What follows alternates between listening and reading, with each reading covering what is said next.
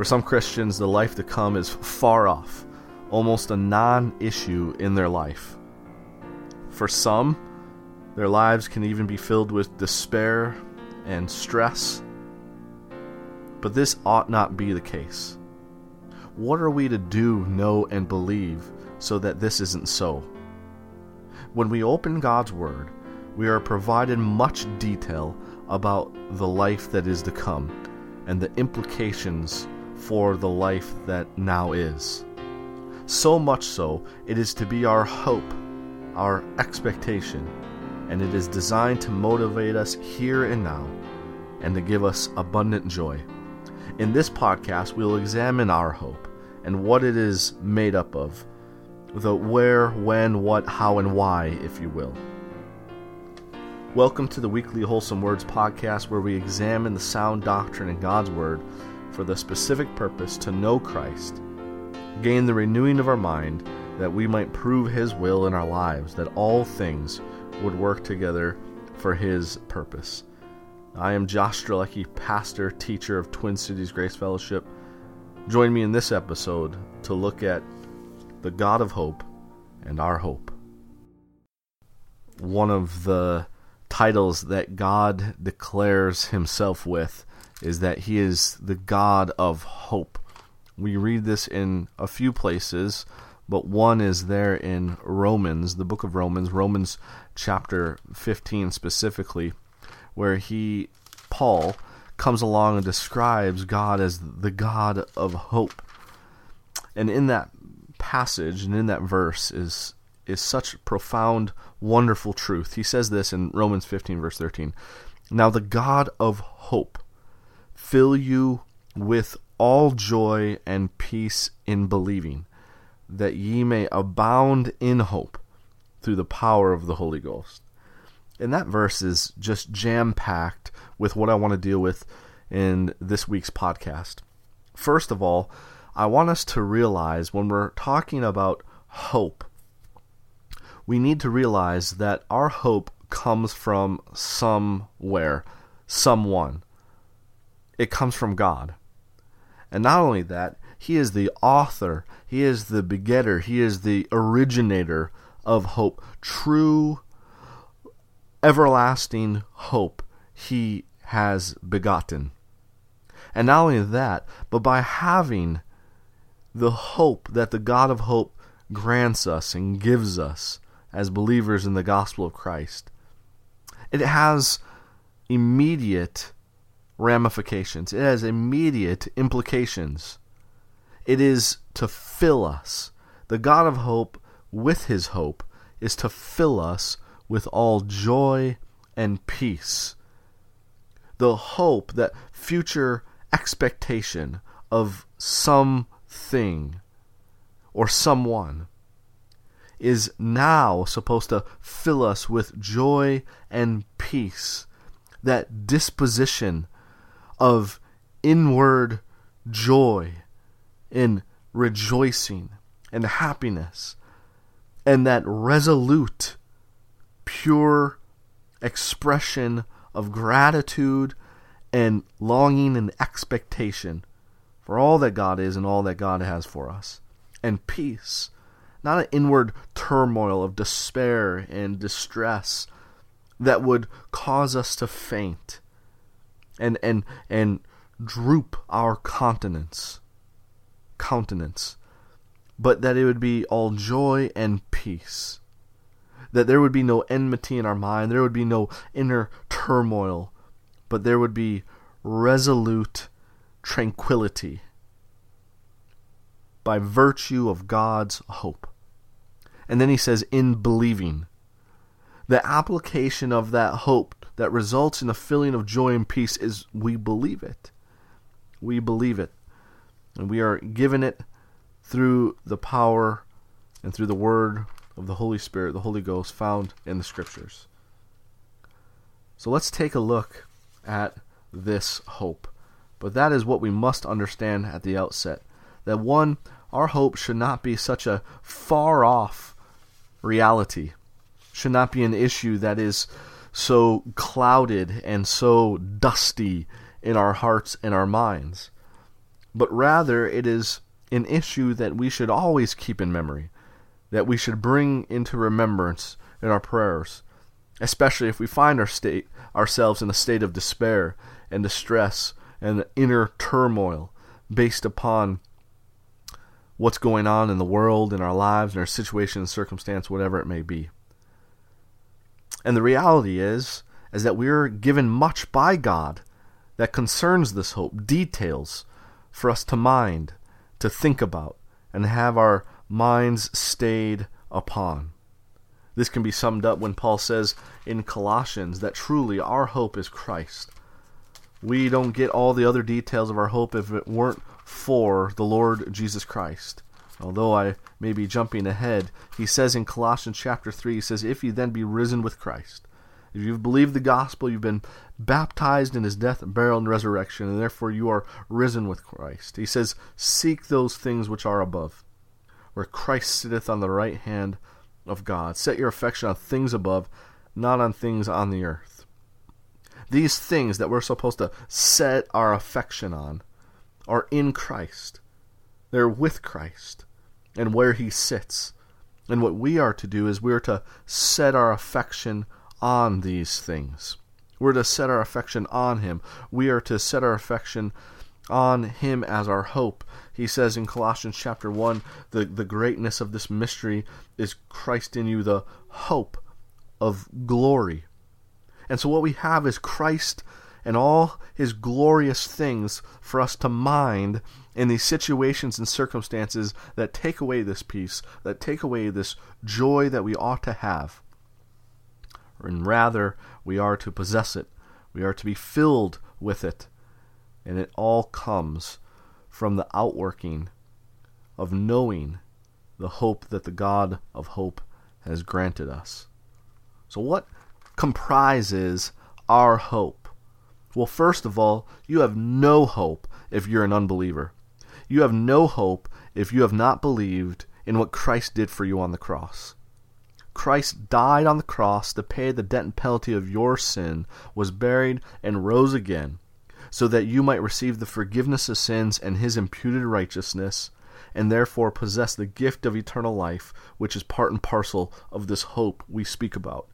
If you've not believed the gospel, your hope, your expectation is dismal it is, as proclaimed in the Scriptures, eternal separation and punishment from the presence of God. It is a eternity in hell in the lake of fire, being separated from God. But if you have believed the gospel, our hope is great. One, that we have and possess eternal life, that this life, the life that now is, as our Father calls it, is not the end, but rather we have a life that is to come. And the life that is to come, if we believe the gospel, is eternal. So that is part of our hope. Is our hope is eternal and it's based upon believing the gospel, believing that Christ died died for our sins, was buried and rose again. This is how the gospel starts out. That Christ rose again from the dead. And Paul is declaring this Jesus Christ who rose again from the dead. And by virtue and on the basis of the resurrection of the dead, we possess this hope of eternal life if we have believed the gospel. But where? Where will we be experiencing in the future this hope? Well, in Romans chapter 8, we learn about the creature, not just the whole creation, but an aspect of his creation, the creature. And the creature, which was uh, delivered, or I'm sorry, which was subject to bondage. God subjected the same in hope. And the creature is, as referenced in Romans chapter 1, that they worshiped and served the creature that which Israel did, that which the Gentiles did, and they worship the host of heaven, that is the realm of our where we will be experiencing what we now possess as hope. We will be experiencing that hope in the life that is to come, that eternal life for all eternity in the heavenly places. Now, that isn't the same hope you see with the nation of Israel. The realm of the experience of their hope in the life that is to come is here on this earth, but for us, it's in the heavenly places. Ephesians chapter 1. They set him far above all principality and power in the heavenly places, and we are blessed with all spiritual blessings in the heavenly places. And First Thessalonians chapter 4 that when he will descend from heaven with a shout, with the trumpet, trumpet of God, with the voice of the archangel, and then we shall be caught up together with him, and there shall we ever be with him, uh, with the Lord in the air, to meet the Lord in the air. The invisible realm, the heavenly realm, that is the realm where we will experience our hope and our life to come. And when? Well, different than what was prophesied with God's people, the Israelites and the Gentiles through Israel in the past. They had a they had a prophetic timeline and schedule in which they would roughly know when their hope would begin to be experienced. That's what the writer of Hebrews states and Peter states. The the nigh at hand issue of the kingdom of heaven on this earth. That is what they would look for. And they had specific timeline to get towards it. Well, our hope is imminent. There is no prophetic utterance of when our hope will put off hope and it will become our reality, when we'll begin to experience what was once our hope. It's imminent. It could take place at any time, any moment. For a moment of this dispensation was not promised, it was not prophesied about, it was hid in God. So too is the timing or the when of our hope, the rapture, the church, the body of Christ, the gathering together, the, the catching up together with Christ in the air. In our hope and in our life to come, we will have a new body. In Romans chapter 8, we will receive the, the redemption of our bodies. Philippians chapter 3 at the end, he says, uh, For our conversation is in heaven. We will change our vile body that it might be fashioned like unto his glorious body, according to the working whereby he is able even to subdue all things unto himself. Our conversation is heaven from whence also we look for the Savior, the Lord Jesus Christ, and he shall change our body. What is that going to look like? 1 Corinthians chapter 15. All the frailty, all the weakness, all the corruption we experience in our bodies in pain and soreness and breaking down and fractures and cuts and sores and bruises and so on and so on is going to be changed in connection with our hope. He says, although our bodies are sown in incorruption, in corruption, it is raised in incorruption. It is sown in dishonor, it is raised in glory. It is sown in weakness, it is raised in power. It is sown a natural body, it is raised a spiritual body. And all those matters in the negative have implications upon our body now, and in the positive will have implications upon our future glorious body. So, what are these things to do? What are they supposed to only comprise our hope and therefore have impact upon what will one day be? Yes. But they're supposed to impact us here and now. The promise of it, the the the prospect of it, the potential of it, the, the expectation of it, in light of all the things that we face now, is supposed to produce that joy and that peace, knowing for sure what will be. I want to end this podcast by talking about why. why is our hope so grand? And in answering why is our hope so grand, how does it impact us here and now? And and what will we be doing? Well, we'll be manifesting his life in the life that is to come. God has eternal purpose in Christ to glorify Christ, glorify his mind, glorify who he is.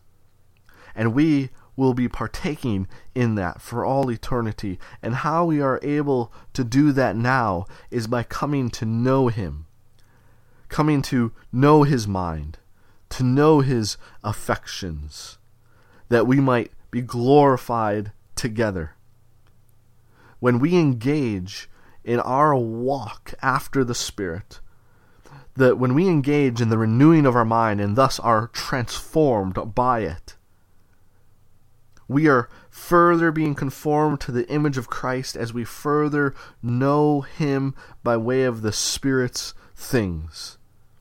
And as we know Him now, and as we see through a glass darkly, and as we behold him with open face, as in a glass darkly, face to face, we are changed from glory to glory. That's supposed to take place now. As we come to know him, we are able to lay hold on eternal life. That our hope is not only eternity, our hope is Christ and enjoying him forever and we are able to enjoy Him now and know Him now by and through the Word of God. That when we come to know these things and begin to prove them in our lives, we lay hold on what that life's going to be like now. So we need not fret. We need not fear. We need no longer be in a position in our minds and our hearts of weakness. For we have not received the spirit of fear, but we have received the spirit of, of, of, of power and of love and of a sound mind. We have received a hope that is supposed to produce in us a great expectation of the reality and the veracity of that life to come. And when we find ourselves in a position that isn't filled with joy and peace, we are to rejoice in hope. And how we can come to rejoice in hope is by and through prayer. Put on these things. Put on these things of our hope. Put on Christ. And that we might have that joy once again. And oh, I pray that it would be an enduring joy from the hope that we have, that we know through the Word of God, from the God of hope. May you be filled with all joy and peace in believing, beloved. Until next week, look up.